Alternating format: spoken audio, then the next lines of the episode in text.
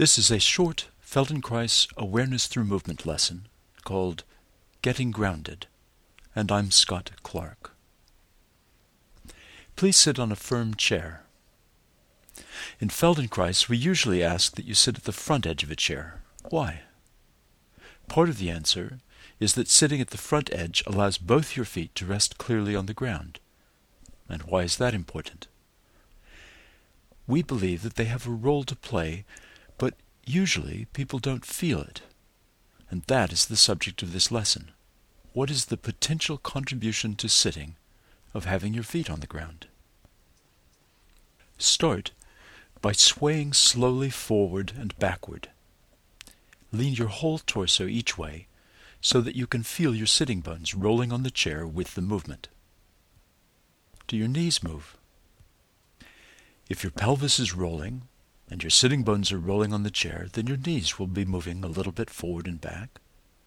And if your knees are moving, then your ankles are folding a little bit and unfolding again. Can you feel that? Is this reflected in the sensation of your feet on the ground? Now stop swaying and imagine that there is a peg set in the floor, a peg that just fits between the big toe and index toe of your right foot. Begin to slide your heel right and left so that your foot pivots on this imaginary peg. As far as possible, let your heel actually slide on the floor. Does your knee move? Probably it moves the opposite direction to your heel. So let it do that if it wants to. And now change the position of this imaginary peg. Put it between your little toe and second smallest toe, still on the right foot. Don't look. Do this by feel. How does this new position of the peg change the movement of your foot? Now change the peg back again and slide your heel a few times. And then stop, rest. Take a moment to feel whatever new sensations there may be in your foot or in your leg. Now try this imaginary peg on your left foot. First, put it between the big toe and the index toe, sliding your heel, leaving it on the floor if possible. And then move the peg to the space between the smallest two toes of your left foot.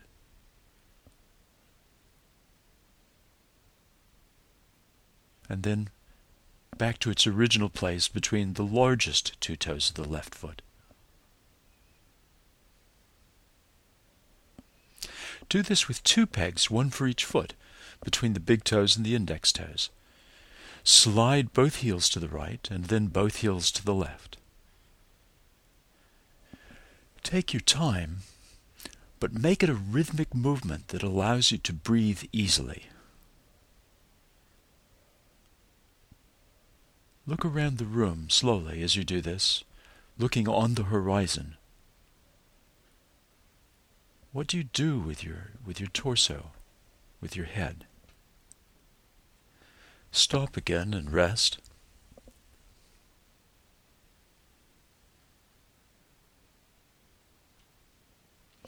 Pick one sitting bone, lift it from the chair several times. This doesn't need to be a big movement. Just lift the sitting bone away from the surface of the chair and let it come back. Can both your feet stay on the floor? What do you do with your feet if they stay on the floor? Can they contribute to this lifting? How does your torso move in order to make this lifting as easy as it can be? Again, as you do this movement, look around, scan the horizon of the room.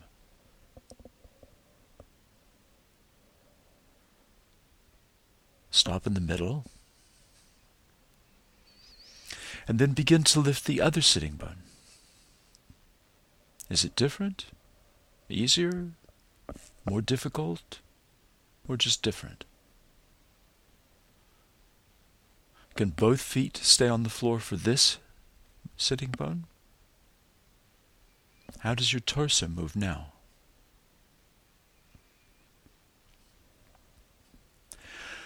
Go back to lifting the first sitting bone again. And this time, after a couple of lifts, stay balanced with that sitting bone in the air.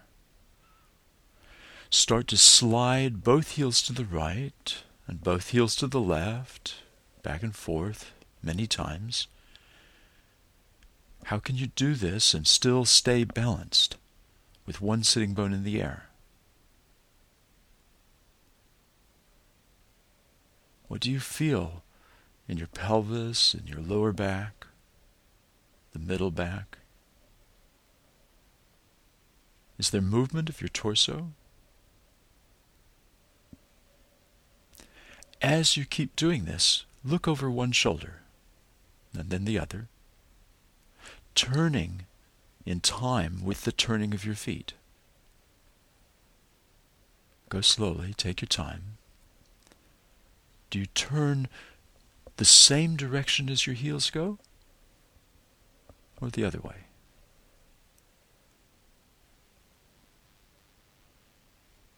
Find out what you're doing, which way you're turning your head, how it relates to the turning of your heels. And then find out if you can change the way that you're turning your head, changing the relationship of that movement with the movement of the feet. Is this new way easier or less easy? and then change the turning again back to the first way. Do you like one of these better? Stop now. What's the sensation of yourself sitting now, of your feet on the floor?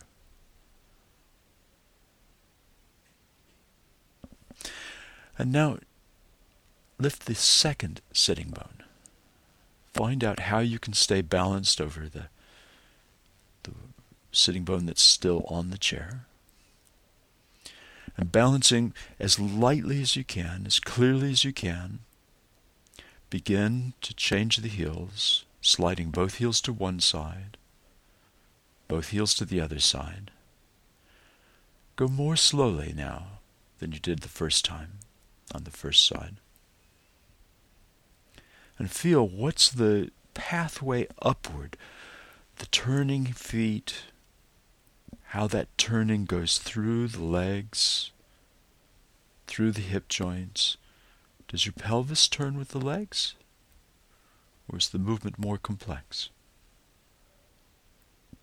How do you stay balanced above these legs with the heels sliding both to one side and both to the other side? Begin to turn your head in time with the turning of your feet. Do you turn the same direction that your heels are going or the opposite direction?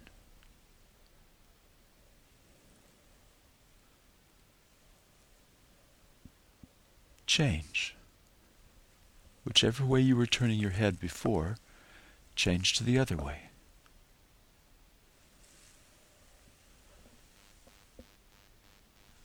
Is it easier to turn? Or can you turn further one way?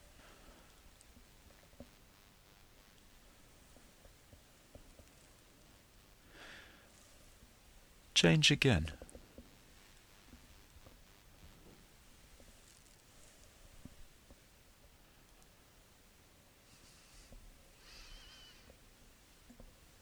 And then stop. Rest both sitting bones on your chair. What's the sensation of yourself sitting now? Of your feet on the floor?